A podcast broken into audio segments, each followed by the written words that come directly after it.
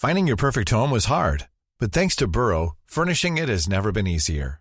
Burrow's easy to assemble modular sofas and sectionals are made from premium, durable materials, including stain and scratch resistant fabrics. So they're not just comfortable and stylish, they're built to last.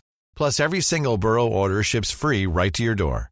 Right now, get 15% off your first order at burrow.com slash ACAST. That's 15% off at burrow.com slash ACAST.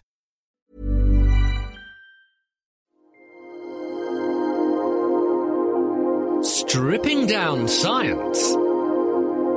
The Naked Scientists.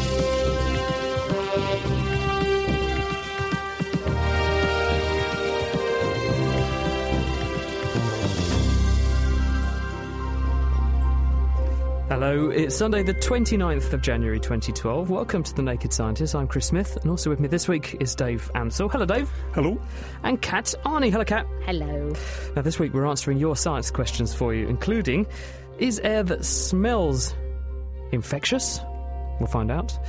Why is it hard to make a steamy window that you've written on with a finger fog up again in future? And how do Eskimos manage without their five a day of fruit and veg? Plus, we'll also hear how magic mushrooms affect your brain and about a magnetic soap that can be controlled to clean the parts that other detergents cannot reach. And I'll be showing you a neat trick to reveal how ropes take the strain. To try this out, you'll need two lengths of cotton and two small bottles of water. All will be revealed shortly. So if you want to have a go at that, we'll be telling you what to do. Meanwhile, if you have any questions or comments for us, here's how you can get in touch. Tweet at Naked Scientists. You can also write on our Facebook page. That's at facebook.com slash The Naked Scientists. Or you can drop us an email. It's chris at thenakedscientist.com. The Naked Scientists podcast is powered by UK Fast, the UK's best hosting provider. On the web at ukfast.co.uk.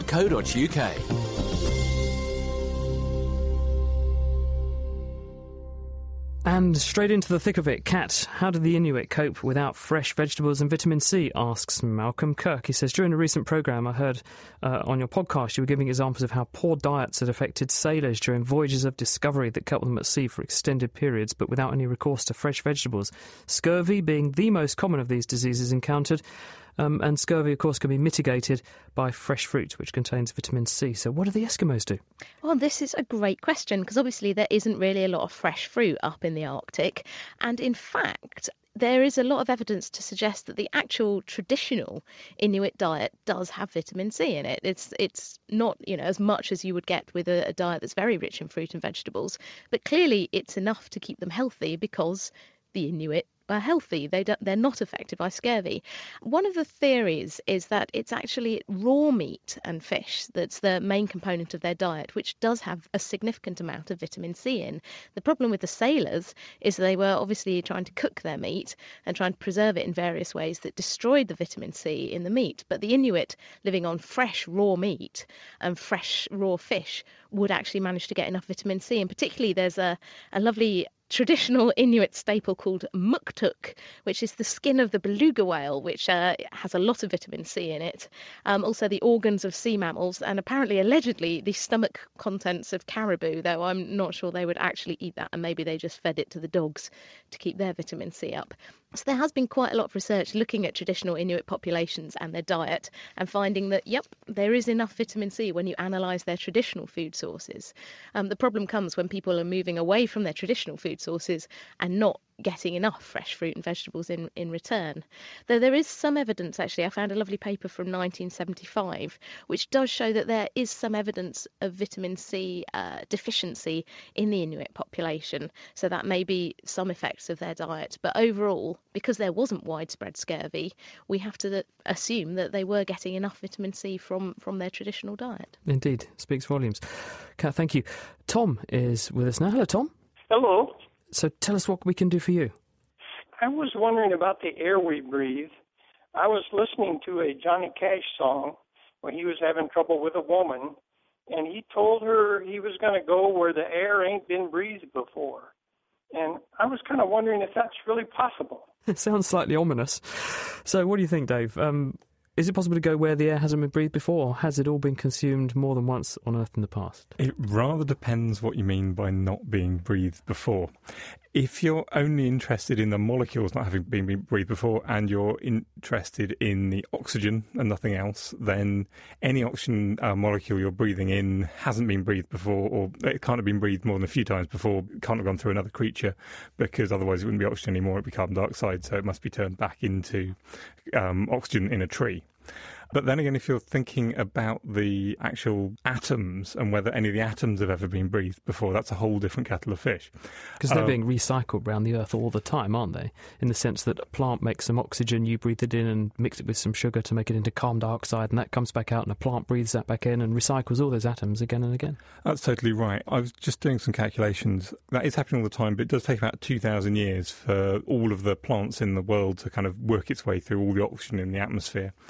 So some of that oxygen you're breathing in won't have been breathed before, and, and um, considering the Earth is about 3.8 billion years old, you'd have thought that pretty much all of it would have gone through plants and creatures in the, in the past. But then again, I wouldn't say that all of the atoms, all the molecules that you breathe in have, um, because there are six with 23 zeros, um, maybe probably three with 23 zeros, um, molecules of gas in every lungful of air. And some of those are probably, might well have just been sitting there since the beginning of the Earth. And also there's also some atoms being coming out of volcanoes and just degassing out of the centre of the Earth. And some of them we kept raining in from space. So a few atoms won't have been, but I think most of the air will have been breathed before wherever you are. When you say Earth is 3.9 billion years old, you mean life on Earth is 3.9 billion years old? Because the Earth itself is a little bit older than that, isn't it? Yeah, no, definitely. So creatures have only been breathing stuff for 3.9 million years. Billion years. We also heard from Patrick Cousins. This is by email, chris at thenakedscientist.com. Patrick says, Why don't people get muscle cancer? It seems to be the only tissue immune. Is that true? It's not true. Um, there's some quite common myths about certain types of tissue in the body that don't get cancer. People say, oh, you don't get cancer of the heart. You can, it's just incredibly rare. Any of the tissues in our body can pretty much become cancer because that's just what happens when cells grow out of control. Um, there are well known cancers of the muscles. There are benign muscle tumours of the smooth muscle. That's the kind of stuff around our intestines and, uh, and the female uterus. They're called leiomyomas. You also get benign tumours of, uh, of muscle, skeletal muscle. Those are rhabdomyomas. And you can also get malignant aggressive muscle tumours. So you get leiomyosarcomas, and that's the smooth muscle cancers, and rhabdomyosarcomas, which you um, particularly affect uh, children. And those are all cancers of the muscle. So although these are very rare, they still do happen. Kat, thanks very much. Now, you know, we love to get experimental here on the show. Every time we do one of these phone in shows, we also get Dave to come up with something that we can do in the studio and that you can do at home. He has obliged and has rigged up a wonderful contraption. Dave is standing behind two suspended drink bottles. Dave, tell us more. What's going on? So, what I've got here is I've got a frame with a horizontal bar at the top of it. And hanging from that, I've got a drinks bottle. This is a small bottle. It's about 250 grams of bottle there. And it's hanging on a piece of cotton. And I've got a second piece of cotton tied to the um, neck of the bottle and hanging down. And just to start off with, all I'm going to do is I'm going to pull on that bottom cotton. So we have a, a horizontal bar, piece of cotton coming down small drink bottle with the cotton round the neck, like a hangman's noose around the neck of the bottle, and then a continuation of the cotton from the neck of the bottle down below the bottle. And Dave's got that piece of cotton in his hand. So I'm going to pull on this lower piece of cotton, and where do you reckon it's going to break, Chris? Well, logically, I would say above the bottle because the, the bit of cotton at the top, which is identical to the bit at the bottom, is going to be being pulled down by your hand and by the force on that from that bottle. So I would argue the bit at the top. So the tension in that top piece of cotton should always be bigger than the bottom one, so it should always break there first. We can give it a test. Okay. Uh, you can hear the bottle a, a phrase that begins something and ends in Sherlock springs to mind. We kind of expected that. Indeed. But now for the second bottle, it's a bit of a challenge for you. I want you to work out a way just by pulling on the lower piece of cotton, you can get um, the cotton to break below the bottle rather than above it. Say that again. So just by pulling on the lower piece of cotton, just like I did before, you've got to try and make the cotton break below the bottle rather than above it. Okay, so how do you think you can do that? We want you to have a go at home. So rig up your bottle, piece of cotton, round the neck of the bottle, continue the cotton below the bottle, and by pulling on the cotton, the two pieces have to be identical. It's not a trick, and there's no other tools involved, is there? Just pull on the cotton. How do you do it to get the cotton below the bottle to break, not the one at the top? Dave, thank you very much. Now, we had this question from Ethel Lou, who said, Hi there, Chris. I'd like to know, are there germs in bad smelling air. Bad smells from toilets or bad smells from rubbish dumps, etc. Well, I was thinking about this, and I think there are probably two aspects to this. On the one hand, you could say no. On the other hand, you could say yes. Now, let me explain why I'm sort of hedging my bets here. First of all, what is a smell? Well, a smell is a molecule of some kind which is in the air and it's gone into your nose and it's gone to the top of your nose where you have something called an olfactory epithelium. And there, there are nerve cells that have chemical docking stations called receptors on them and they lock onto that molecule and they tell the nervous system, I've recognized this molecule, therefore signal to the brain this smell is present. Now, molecules in their own right are not going to harm you unless they're a toxic molecule, like hydrogen sulfide, for example. That smells of rotten eggs and it's also a bit toxic. But a molecule on its own is not going to infect you with something. But it could, on the other hand, have come from a source of infection, because if there's a corpse or something rotting nearby and it's pumping out these molecules, it means that probably if you can smell them, the source of that smell, which is going to be bacteria, is going to be quite nearby. So you should therefore possibly watch out. Then at the same time, and this is where my yes, it could be a threat answer comes in, it may be possible also for your nose to detect the physical presence of microorganisms directly. Now, let me explain that and use an example that probably everyone is acquainted with. The last time it rained, all of a sudden, and you went out of your house and you sniffed the air, you must have noticed that wonderful aroma. It's a sort of clean, fresh, earthy aroma in the air. And this is because when the raindrops come down, they hit the soil and they liberate from the soil lots of little spores of an organism that lives in the soil or a family bacteria called Actinomycetes. And these spores have on their surface molecules which will dock with these receptors in your nose and trigger you to smell that smell. So, what you're smelling, which you think is beautiful, fresh, post rain air, is actually loads of bacterial spores. So, therefore, if you can smell these bacteria, and the parts of these bacteria, you could argue then that it's possible that if you can smell a smell, there could be something potentially infectious in that air and it could potentially hit you and infect you. So I reckon the answer is most of the time, a dodgy smell isn't going to be a risk, but it could signal that there's a risk nearby, and so you could walk into a risk if you weren't careful. What do you reckon, Dave? So, are there any pathogenic, sort of dangerous bacteria which have this spore kind of effect? Yeah, there's loads of them. And the other thing is that norovirus, and we'll come on to this in just a second, norovirus, which is a very tiny particle, 30 nanometers across, is norovirus particle, one thirty thousandth of a millimeter, tiny particle, and it causes diarrhea and vomiting and winter vomiting disease. And anyone who's infected with noro, every milliliter of what comes out of their body at either end contains about 100 million of these virus particles. They are smaller than the particles of smoke that come off a cigarette. And so the thing is, the chances are, if you smell the smell of what's been the product of someone having a norovirus episode, let's say, the chances are some of the particles from that are drifting around in the air, and they're certainly on surfaces in the environment. So if you breathe them in, the infectious dose is one or two particles, so you're probably going to get it. Now, sort of allied to this, um, John Miranda got in touch and he complimented us um, on our Christmas show on our excellent coverage of um, the fartogenic effects of Brussels sprouts at Christmas time. And he said, if all of the bottoms in a hospital had effective fart gas filters, and that's both patients and staff, would that reduce uh, hospital acquired infections? Because I know airborne bacteria spread um, is feasible. Well, actually, this is a question that we answered a few years ago. And Ben Valsler went to see Simon Park in Surrey, who actually did the experiment for us. And we've got the bit of audio from four years ago in 2008 where they actually did the experiment to see how efficiently farts can spread potential pathogens. We know that coughs and sneezes can spread diseases, and that's how many respiratory infections actually get transferred. But you were thinking there might be another way that bacteria could be transmitted. Yes, um, my, I have two sons, Joe and Josh, and they've developed a sort of obsession with this homemade biological prank, farting.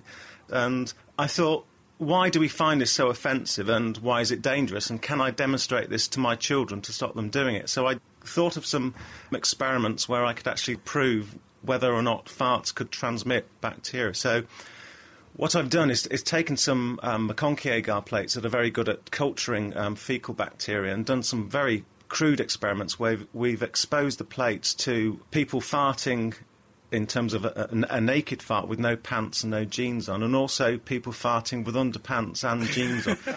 so you've set this up by uh, passing wind, shall we say, on uh, what's called a MacConkey's agar mm-hmm. plate.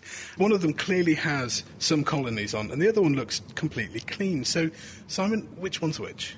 The plate that's totally clean is, is the one that was exposed with pants and jeans on. So it's obviously the pants and jeans have been very effective at filtering out any fecal bacteria. But the plate that was exposed to the naked emission has a splattering of red colonies on and they're very indicative of um, E. coli. That's a very common fecal bacteria. That's a good indicator of fecal contamination there's such huge numbers of bacteria um, in a stool that it's inevitable that we will transmit bacteria after flatulence. So the bottom line is, if you excuse that pun, uh, if you cover the area, then the infectious transmission risk is probably extremely low. If you go around flatulating on people in hospital without the rear end covered, there is a likelihood you may expel some organisms that could make people unwell. Chris, Dave, and Kat answering all your science questions and also taking a look at some of this week's top breaking science news stories. Speaking of which, Kat, Alzheimer's disease and new ways to understand it in the dish. Yes, moving from the ridiculous to the sublime, uh, from the science of farting to the science of Alzheimer's disease. And one of the biggest problems with studying brain diseases such as Alzheimer's is the difficulty of getting samples of living brain cells from patients and also finding good model systems that you can study easily in the lab.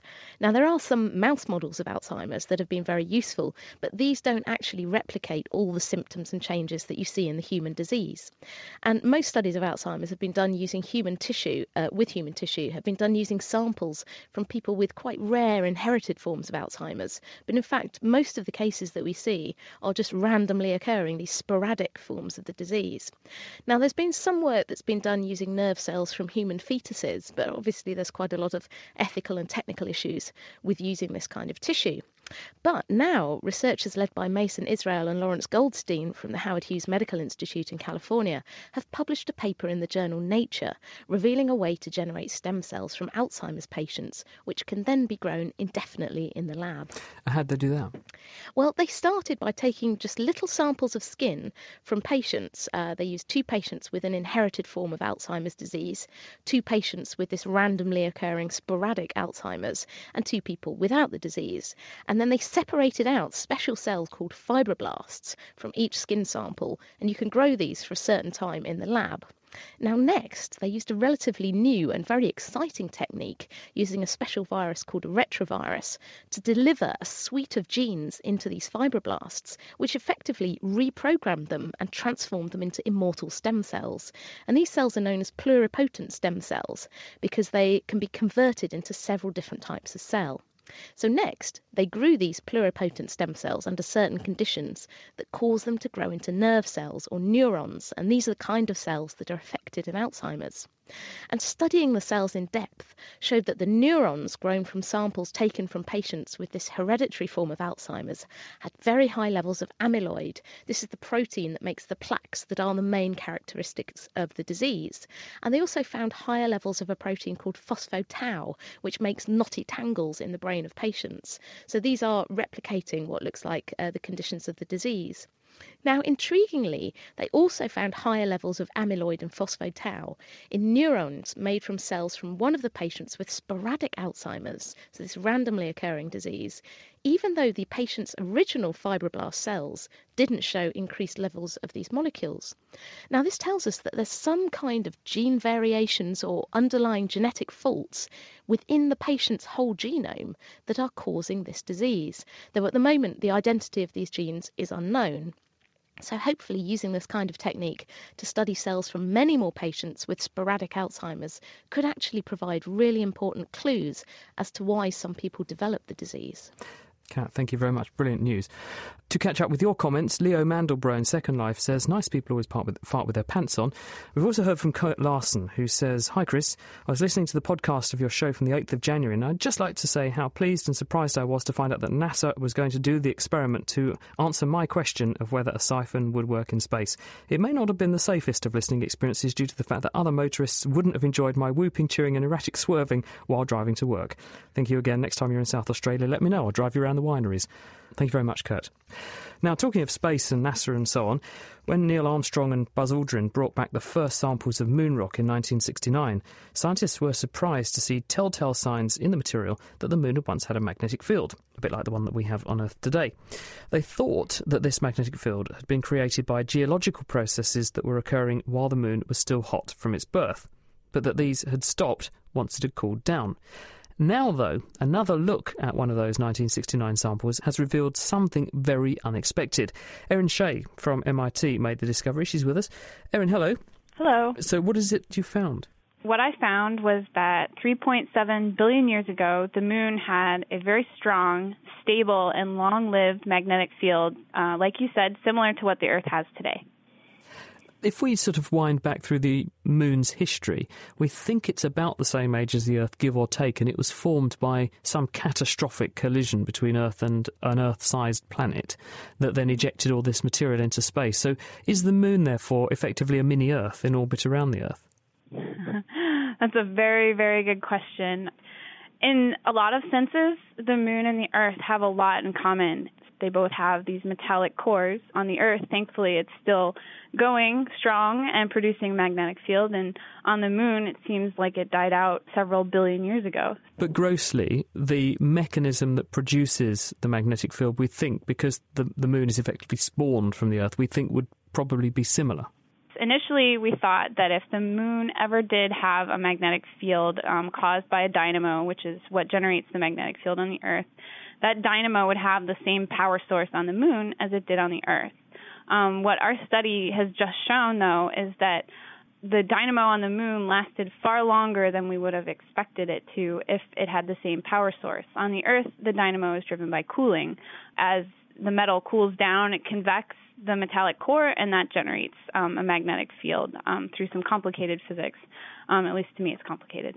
On the moon, though, we would have expected the moon to cool off long ago, um, at 4.2 billion years ago, approximately. So, seeing evidence for a magnetic field 3.7 billion years ago really kind of puts the alarm bells out that something other than cooling must have generated the moon's dynamo.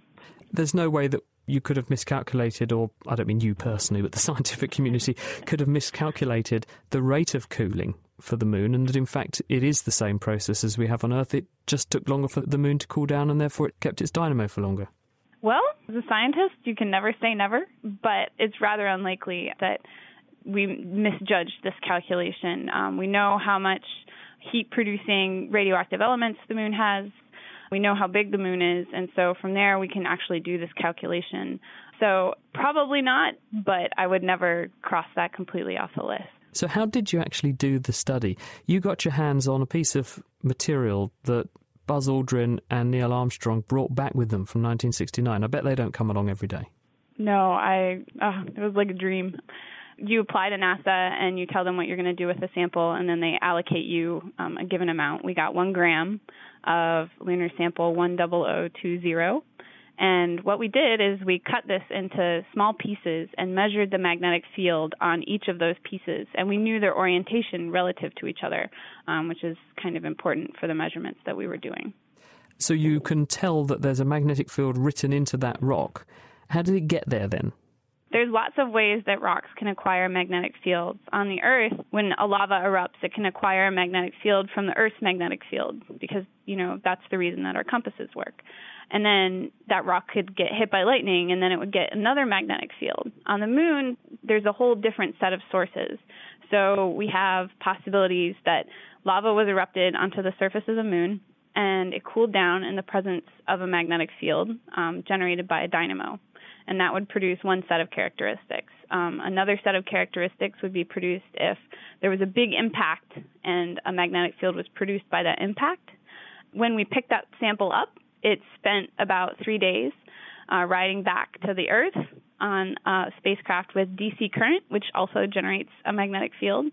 And then it spent 40 years sitting on the surface of the Earth in the presence of the Earth's magnetic field. So there are all these sources, and then lots and lots of different things in addition to that uh, that could have given this rock the magnetic field. And what we've shown is that this sample actually erupted as a magma. It was hot, and then as it cooled down, it locked in a magnetization that it seems was from a, a lunar dynamo, which is awesome. So it's a time capsule, effectively recording the existence of this magnetic field a long while after we would have expected it to have gone away.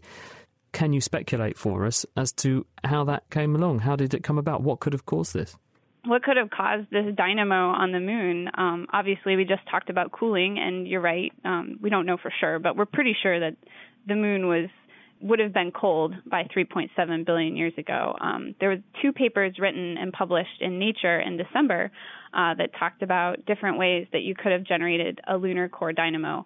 Uh, one of which was that the Earth kind of mechanically mixed the lun- lunar core, the gravity of the Earth kind of forced that around, um, which is really neat to think about because three and a half or 3.7 billion years ago, the moon was actually much closer to the Earth. So that would have had a much bigger effect. The other paper was about large impacts because when you look at the moon today, you can tell that it's experienced a pretty rough history. Um, there's lots of craters on the surface. And what these people have hypothesized is that maybe large impacts serve to stir that lunar core and generate a dynamo. And finally, does it have any implications for the Earth? Because it's one thing to worry about the moon where no one lives. We live and die by our magnetic field. What about um, life on Earth? Does it tell us anything about the magnetic field here? That's a that's a really great question. And what it might tell us is what does the magnetic field look like when it dies off? That's something it could tell us. And then also, what started this on the Earth? You know, what was the Earth's early history like? Because if the moon is full of craters, then the Earth must have been bombarded with craters too. And so, what effect would that have had on the Earth's magnetic field in its early history? Brilliant. Erin Shea is from MIT, and she published that work this week in the journal Science. Kat, I've got a question here from Rashi Rastagi, who has got in touch and says, How do mutations occur in human beings? That is a great question, and I could talk for hours about this, but I'll try and keep it brief. The main cause of mutations, and this is damage to the DNA in your cells, and DNA is obviously the instructions in your cells that tells them what to do. So damage to, to DNA in your cells can cause problems. Now, most mutations happen uh, actually because we breathe oxygen. Don't stop breathing. Uh, you're probably going to be okay. We breathe oxygen, and this generates molecules called free radicals within our cells, and these are very damaging to DNA. So most of the mutations that we get are just patched up all the time. We have very good DNA repair processes in our cells that patch them all up. But sometimes, you know, mistakes creep in. Most of the time, these aren't even important because a lot of the cells in your body um, are destroyed after a while. The cells in your gut are constantly turning over, in your skin, in your bone marrow. Um, so most of the time, it's not that important. Cells get damaged and they just die, and you get rid of them. Um, what happens uh, when it becomes really important is when you get mutations in cells that do hang around uh, and in stem cells particularly that can cause problems. But there are lots of other ways that you can mutate the DNA in your cells. Um, for example, the carcinogens, the cancer causing chemicals in things like tobacco smoke, some things in our environment, things like benzenes, uh, some air pollution, all sorts of things can damage your DNA. Another big cause is the sun. The ultraviolet light from the sun causes very specific type of DNA mutation. It causes the bases T's that are together to kind of fuse together in your in your DNA. So there's an awful lot of things that can cause mutations. Sometimes they don't matter, sometimes they do. Uh, some of which we can't really prevent, and a lot of which our body just repairs naturally. But the trouble is, when we don't repair them, um, or we keep piling more mutations in, or if we have problems with the repair systems in our cells, then you can get problems like cancer and other diseases. Thank you, Kat. Dr. Raj Thacker wants to know, Dave, if you can answer in a very short time will he be able to teleport in future? That would be useful for getting to work quick, wouldn't it? It would be wonderful. I think at the moment there are some people doing very incredibly kind of subtle experiments, which means you can both get um, the information about a single particle, both its position and its direction, and get that information somewhere else, but they're still on single photons. I think doing a whole person certainly isn't going to happen in your lifetime. Meanwhile, tell us about some news that has happened this week. Well, a material has been developed which can distill drinks without even heating. This is another story about graphene, which is probably the material of the moment. It's made up of carbon atoms bonded to one another in a honeycomb pattern, forming exceedingly strong sheets, just one atom thick, and they have very exciting electrical properties. But it's also incredibly impermeable to other atoms. Members of Andre Geim's group at the University of Manchester were investigating this impermeability of a very related material called graphene oxide. This is graphene which has been reacted with a strong oxidizing agent, which makes it more soluble and easier to deal with. What they did was they created membranes made up of small flat pieces of this graphene oxide, which pile up like bricks, forming an interlocking kind of membrane. They tested how gas-proof they were by using the film as a lid to a container of various gases they found that despite being 500 times thinner than a human hair, as far as they could measure, it completely stopped hydrogen, nitrogen, argon from escaping. It even stopped helium, which being a tiny single atom escapes from party balloons incredibly quickly, as you've probably noticed, and will even diffuse out through a millimetre of glass. They then tried various liquids and found similar behaviour for ethanol, hexane, acetone, decane, and propanol vapour. When they tried normal water, it behaved as if the membrane wasn't there. What? So, so helium, which is minute, won't go through, but water does. Yes, it's completely bizarre. Um, what they think's happening is that because graphene oxide is quite soluble, it kind of forms a single layer of water molecules in between each layer of graphene oxide and these water molecules can move incredibly easy through this. They kind of work their way through the kind of brick-like structure and escape, and it's almost as if the membrane wasn't there. They even made use of this. Now, normally, if you take some vodka and put it in a glass and leave it out overnight, the ethanol evaporates before the water does, because ethanol's got a low boiling point, so it evaporates so quickly. They put this stuff over the top, and as they left it there, it got more and more concentrated because the, the water could escape, but the ethanol couldn't. Do you not get a problem though? Because if the water goes out, then the actual volume has dropped, or do you then have to volatilize, evaporate more ethanol into the airspace to take up the space of the water that's gone? So is that a problem then I mean, with the, distilling this way? The pressure would reduce. So I mean, if you're actually going to do it practically, you'd have to have something to balance the pressures. But they were actually starting off with an overpressure inside the container by of about a tenth of an atmosphere which is quite impressive for something 500 times thinner than a human hair anyway. But apart from making your vodka stronger, which is nice, but not necessarily something that will change the world, what could we do with this? Well, separating water from other solvents is an incredibly major part of huge amounts of chemistry, and it's very difficult just separating ethanol from water. You can do it by distillation, but to get all of the water out, it's impossible. You can't get more than 96% by distillation, which takes a huge amount of energy anyway.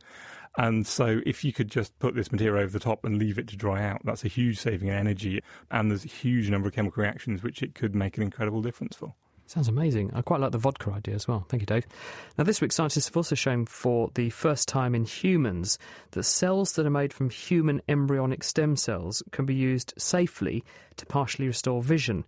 Now, working with two blind registered American patients, Bob Lanza, who's a stem cell pioneer from a company called Advanced Cell Therapeutics in Massachusetts in America, they even announced in The Lancet this week, the medical journal, a trial in which they have taken human embryonic stem cells. They have, by culturing these cells in the correct conditions, persuaded the cells to turn into what are known as retinal pigment epithelial cells these are cells which form the back lining of the eye, and they have a very important job to do in terms of nourishing and nurturing the photoreceptors, which are the cells that turn the light that comes into our eyes into nerve signals that the brain can decode. And in some diseases, you lose this retinal pigment epithelial layer, and because the photoreceptors are deprived of that nurturing and nourishing support role that these cells would normally supply, the photoreceptors then subsequently follow suit, and people get irreversible blindness. And a good example of this is macular degeneration. And there's also a pediatric equivalent, and that tends to affect older people. There's also a pediatric equivalent, which is called Stargardt's macular dystrophy, both of which, again, are caused by damage to this retinal pigment epithelium. So, what Bob Lanza and his team did was to take these retinal take these retinal pigment epithelial cells that they made from the stem cells, and they injected 50,000 of them into the worst eye in these two patient volunteers in America who effectively were registered blind, and then followed them up. And four months later, both of the patients both reported subjectively and also demonstrated objective improvements in their vision. One patient went from just about being able to see gross hand movements in front of her eyes to being able to count the fingers on the hand of the examiner. Now, this was a literally an early phase safety trial to tell whether these stem cell derived cells could be used safely because one of the big concerns with stem cell work is that the stem cells could give rise to cells that might cause cancers and things like that. These patients did not suffer any damage to their vision. They did not suffer any visual decrement. Their vision got better. They did not develop any tumours and most of the time you would expect such things to occur within a very short time of cells like this being implanted into the body. Now, the patients did need to be immunosuppressed to have this done to stop the, their immune system attacking these foreign cells, but what's not known is how long they would have to remain immunosuppressed or what the long term uh, outcome for them would be. But we spoke to Bob Lanza uh, earlier this week about the implications of this work. The goal of this therapy is not to cure blindness, but rather to slow down or prevent the onset of the disease process altogether. So these safety studies were being carried out in patients who already had advanced stage disease and who had already lost their photoreceptors, that is, the cones and the rods we see with. So if we can show the cells are safe and well tolerated, we can then start to treat patients earlier in the course of the disease with there's more significant results that might potentially be expected. In other words, you go into people who don't yet have sight loss and you remedy the disease process in them so they don't actually go blind at all. Let's hope so. I mean, it sounds encouraging, doesn't it, Kat? Yeah, and it's certainly interesting in the light of the news story I talked about earlier, where there are these techniques now where you can reprogram things like fibroblasts, just skin cells from adults, and reprogram them back into a more embryonic like state and then turn them into something else. So, um, given that these patients had to have immunosuppressive drugs because they were getting non self cells, they were getting cells from another source, perhaps then the future is to try and take your own cells and turn them into these embryonic cells and then turn them into retinal cells to, to replace your own. Be interesting to see if that's where this goes. Distilling the best science. The Naked Scientists. 2012 began with gale force winds, localised flooding, and travel disruption across the UK. But not everyone was sorry to see the stormy weather. Robin Hogan, a professor of atmospheric physics at the University of Reading, is working with the Met Office on a project to develop a statistical database of storms. It's called DYMECS, which stands for Dynamical and Microphysical Evolution of Convective Storms, and it involves real time analysis and aims to help to improve storm predictions in the future. Planet Earth podcast presenter Sue Nelson met up with Robin and asked him how you go about tracking a thunderstorm. What we do is we use the uh, Met Office radar network, and that takes images of the uh, rainfall over the whole of the UK every five minutes. And from that, we can see with incredible detail what the surface rain rate is, and we can see how we can track one storm from one five minute period to the next uh, and work out where it's going. And so typically a storm will last for maybe an hour or sometimes two hours. And so we're able to see how that storm evolves and particularly how the surface rain rates get larger as the storm gets bigger. And then as it sort of breaks up later on in its life, it will then decay away. And we can sort of use computer algorithms to follow that storm through its evolution. So it's relatively easy to follow. How easy is it to simulate? That's one of the biggest problems of predicting uh, floods in the summer. A model of weather forecasting has to capture lots of different processes to get convective thunderstorms correct. It needs to represent things like hailstones. It needs to uh, capture the updrafts correctly. That's the vertical winds that are carrying the particles up inside the cloud, and you often get combinations of supercooled water droplets. So, this is droplets that are below zero degrees, but they're still liquid, and they will freeze at some point, and the models have to capture the time at which that occurs. And all of these processes are important for working out the surface rain rate, which is what we want to get for flood forecasting in particular. So, what is this project aiming to do then? Well, what we want to do is to use the uh, capabilities of the Chilbolton Research Radar to capture the evolution of uh, thunderstorms in much more detail than we've ever got before. And that will be, then be combined with a modelling component, which will be using the Met Office's model, which is you know quite phenomenal resolution actually. Over the whole of the UK, it has a one and a half kilometre grid box size. And by combining the observations and the modelling, we're, we're able to then see in which aspects the model isn't doing very well to uh, hopefully improve it. Why does it need improving? You say one and a half kilometres, and that must cover even the smallest of villages. Well, even though it's 1.5 kilometres, models are only as good as the data that go into them, and so it's relying on weather balloons that are only launched every 12 hours, for example. And the other thing is that the processes still have to be very much approximated. So, in particular, at one and a half kilometres, you're still having to represent the fact that as a convective storm, so a thunderstorm rises through the atmosphere, for example, it will have to represent mixing of air between the cloudy air and the clear sky next to it at just the right rate in order that the right amount of water gets up to the top of the troposphere. And if you don't get that right, then the, the cloud will, will not go too high or it will go far too high and uh, you will get the wrong amount of rainfall coming out of it. So, how do you improve then your measurements, your data? If you're only as good as the data you put in, how do you get better data? The uh, Chilbolton radar is really where we're coming from. So, currently, when we uh, see a weather forecast on the TV, we see measurements by a number of radars around the UK that have a one degree beam width, so their resolution at a distance of 60 kilometres is something like one kilometre. Now, what the Chilbolton radar can offer is the ability to scan the three dimensional structure, so not just the surface, but also up to a height of around 10 kilometres, which is typically how high storms get. This radar has a, a quarter of a degree beam width, so that means that at 50 or 60 kilometres distance, it can see clouds with a resolution of 250 metres, so much higher resolution. And uh, Uh, the Chilbolton radar, as well as being able to measure the intensity of rainfall is also able to measure the wind speed, and so it can really see the flows of air that are acting to develop and build the storm. Now, you've been already analysing various storms. That's right. We uh, have had something like eight very good days. In your terms, a good day then is a storm. Absolutely. The more storms, the better, as far as we're concerned. We are hoping to get a total of 40 days over an 18 month period. We're actually interested in convective uh, clouds in winter and summer. So the Met Office also has a problem with snow showers, in particular coming from uh, the east so we're, we're happy to study those when they come along, and I'm sure we'll be able to uh, say some interesting things about the performance of the model there. So we are hoping that flood forecasts can be made more skillful, which is certainly of, of great economic benefit for the UK. Professor Robin Hogan from the University of Reading. And you can hear that report from Sue Nelson alongside more news from the natural world in the Planet Earth podcast. You can find that at nakedscientists.com slash planet Earth.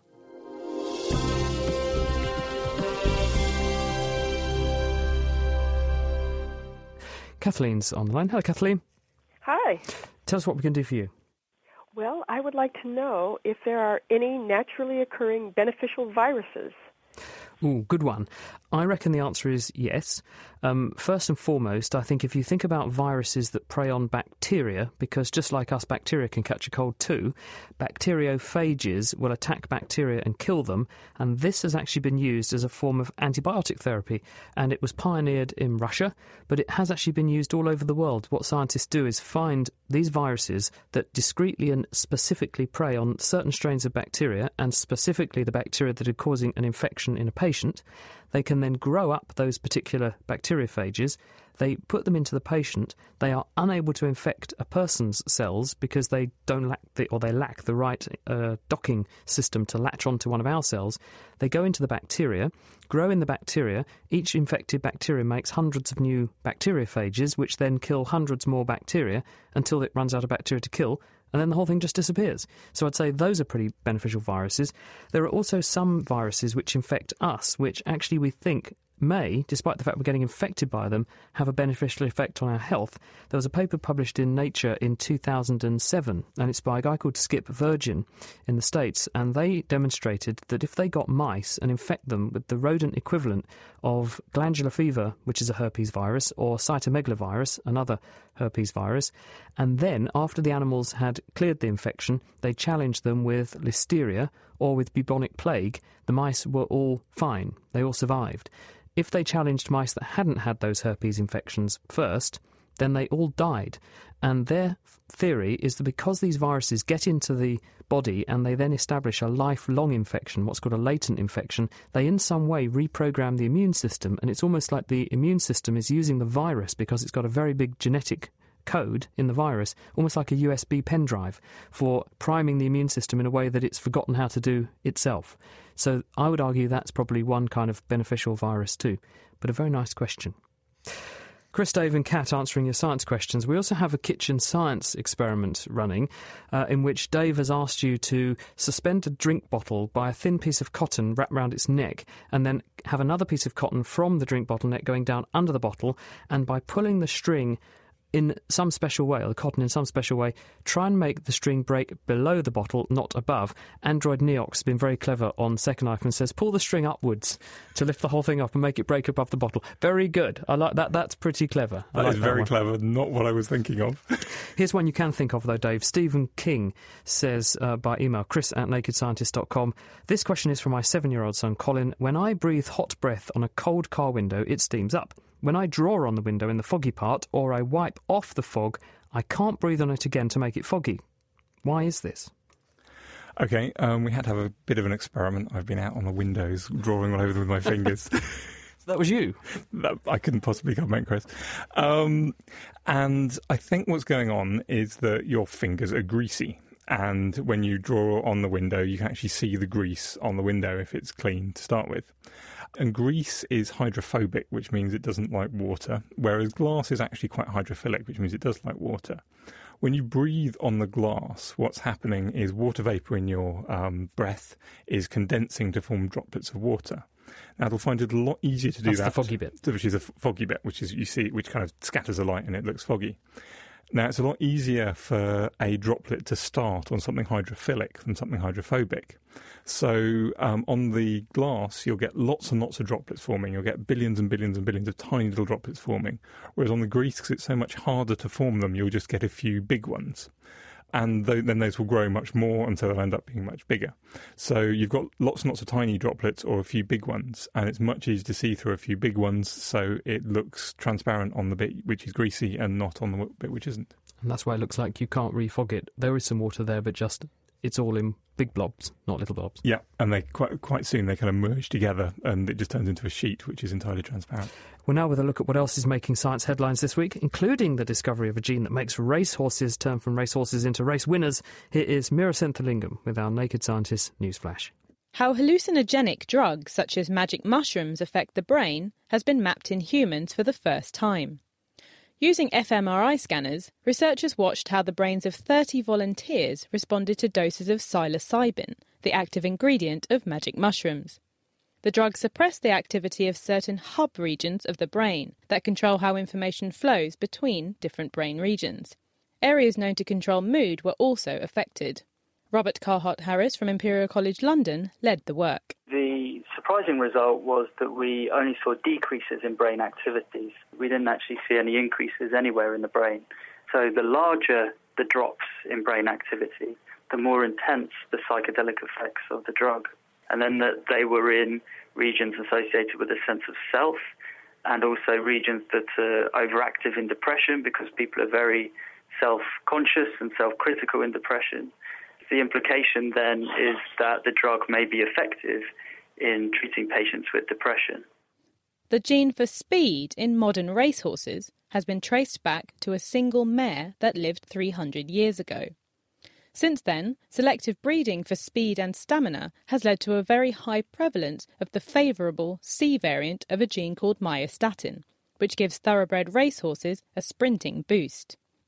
Analysing the DNA of 593 horses from both Eurasian and North American regions, Emmeline Hill from University College London discovered where this speed gene came from in the first place and how it spread. The speed gene proliferated in the population as, a result of um, the success of a horse called Northern Dancer.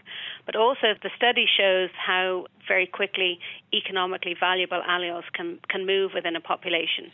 It demonstrates the, the, the power that breeders have to shape the diversity or the variation within their own populations and to be able to very quickly, with the knowledge of the genetic types of their horses, shape and develop a population of horses of the type that they want. The world's first magnetic soap has been developed by scientists at the University of Bristol. By combining iron rich salt with the water soluble component of soap, Julian Eastoe's team created soap particles with metallic centres, meaning the soap can be controlled with a magnetic field. There were various applications you can imagine. One which is quite obvious is the um, possibility to use magnets and these soaps to recover oil and oil spills, for example. There are smaller scale applications. You can imagine trying to clean a component of a machine or, a, or an engine, for example. Normal soaps could never get into the nooks and crannies but it now becomes possible using magnets to guide the soapy solutions into the, the parts which other soaps cannot reach. Social networks were crucial to the evolution of cooperation in ancient hunter gatherer populations. Studying Tanzania's Hadza people, who are one of the last surviving hunter gatherer populations, Coren Apicella from Harvard Medical School found that ties between individuals were based on the tendency to cooperate and formed between both kin and unrelated members of the group, leading to the altruism and cooperation also needed in society today. Well, a lot of the properties you see in our networks also hold true in the Hadza. Popular people tend to be friends with other popular people. You see a person's friends tend to be friends with one another. The further away you go geographically, the less likely you are to be friends with a person. And cooperatives individuals preferentially form ties with other cooperative individuals. So these findings provide crucial insight into the evolution of cooperation and altruism in humans and suggest that social networks have been a fundamental part of human life since ancient times. And the work was published this week in the journal Nature Communications. That was Meera Senthilingam, our very own social animal. And if you'd like to follow up on those stories or any of the other stories we've covered this week, the stories and references are available at thenakedscientist.com slash news. And this is The Naked Scientist with Chris Smith, with Kat Arney, and with Dave Ansell. It's our science phone in special, which means we're answering your science questions and also doing some experiments here in the studio. Dave has come up with a real good one this week, which no one has yet solved. Just remind us, quick recap, Dave, what we set up. So what I've got is a bottle with um, which is hanging from a horizontal bar with a piece of cotton. I've got a second piece of cotton which um, is being tied onto the neck of the bottle as well, and is hanging down. And earlier I just pulled on that bottom piece of cotton gently, and um, the top piece of cotton broke first because that's got to carry the weight of the bottle as well as my tug. And I asked you to work out a way of breaking the bottom piece of cotton without the top one. Kat, what do you think? What's your speculation? How would you do it? Um, I, oh, I would just get the scissors. To be honest, I don't know how we do you do say it. no extra tools. I know, but I, I'm a cheater. Go on, Dave. Okay, there's a knack to this, and it's a bit of a trick, but a very useful one. What you want to do is basically pull that piece of cotton incredibly quickly. So what I'm going to do is So this going is the bottom piece of cotton, and he's wrapped it around his fingers. and I'm going to give it a very, very rapid yank. So three, two, one. Well, I'm deafened by silence. The cotton didn't. It, it broke in. It broke off actually in the middle. It didn't actually break at all. You better have another It, go. it did break. It broke. You did, it just was so effective you didn't notice. Three, two, one. Oh wow! I see what you mean. The cotton, the lower piece of cotton, is breaking. So the bottle, the bottle actually hanging on the top is not coming down at all. Yeah, and I see what I see why that's amazing. Yeah, so amazing you didn't even notice it. Wow! So why does this work? Okay, so the in order to break that top piece of cotton, what you've actually got to do is pull that bottle down a fair distance, a reasonable distance, because that piece of cotton is actually quite stretchy. So to get it to break, you've got to maybe move it a millimetre or so. And so you've got to move that bottle down. Now, if you pull incredibly quickly, that bottle will only get a, a force for a very short period of time um, before the bottom um, piece of cotton breaks. And if that bottom piece of cotton breaks so quickly that the bottle has hardly moved, then the top piece of cotton can't get much more force in it, so it can't break.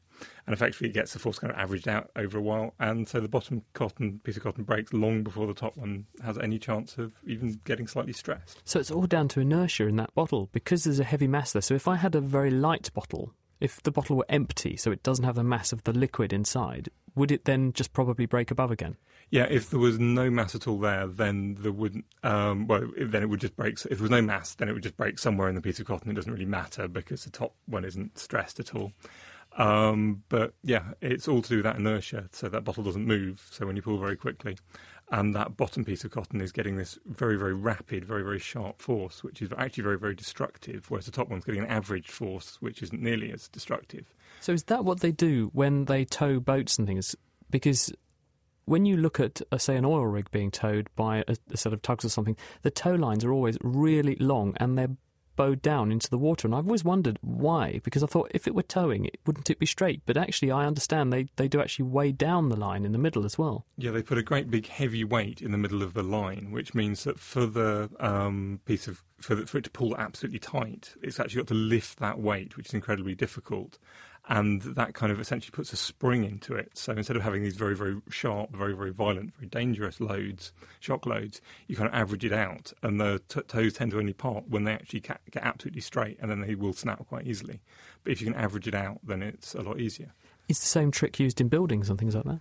Um, you certainly want to avoid shock loading. It's actually used when you are building. So if you get, take a nail and a hammer and you hit the hammer, uh, so hit the nail with the hammer, what you're producing is a very, very sharp, very, very quick load, which will destroy the, the piece of material immediately at the end of the nail, so the nail will go in very easily.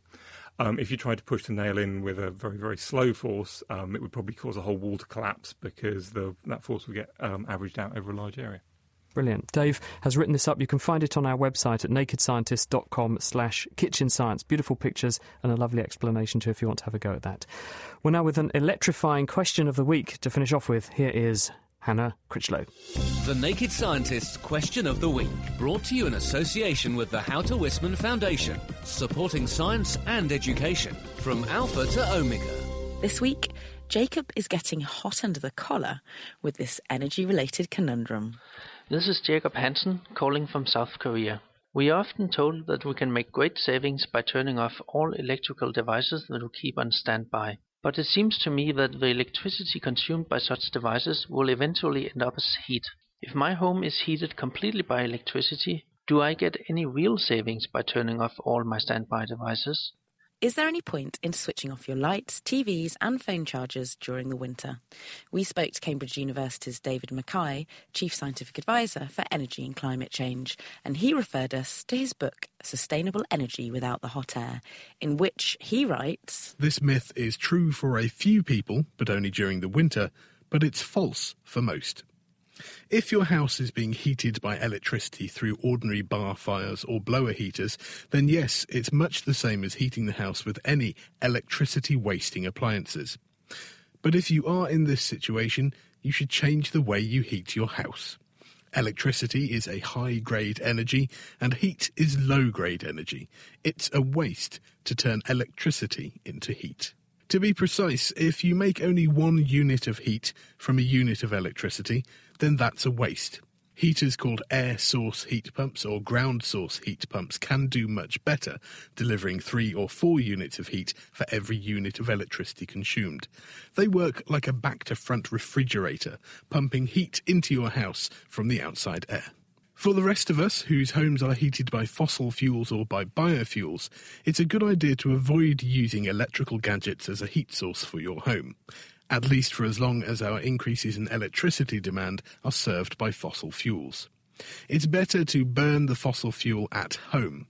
The point is, if you use electricity from an ordinary fossil power station, more than half of that energy from the fossil fuel goes sadly up the cooling tower. Of the energy that gets turned into electricity, about 8% is lost in the transmission system. If, however, you burn that fossil fuel in your home, then more of the energy goes directly into making hot air for you.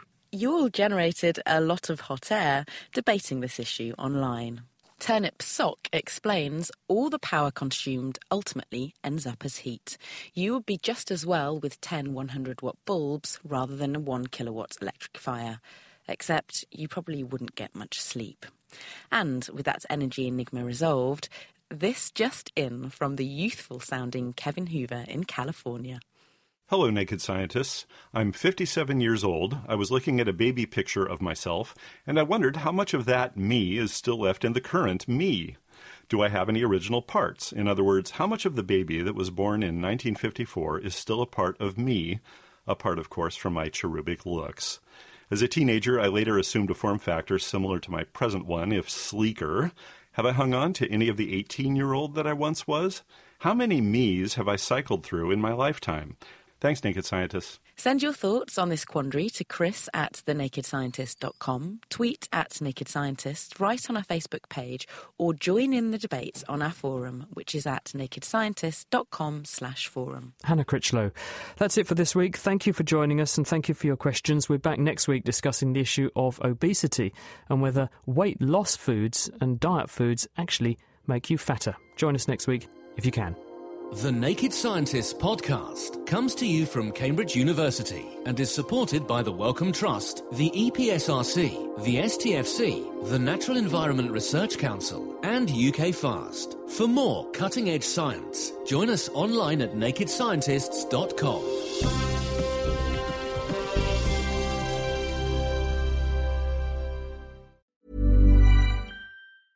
Thinking about your next career move in research and development? Then it's time to make your move to the UK. The nation that's investing 20 billion pounds in R&D over the next 2 years. The nation that's home to 4 of the world's top research universities. The nation where great talent comes together. Visit gov.uk forward slash great talent to see how you can work, live, and move to the UK.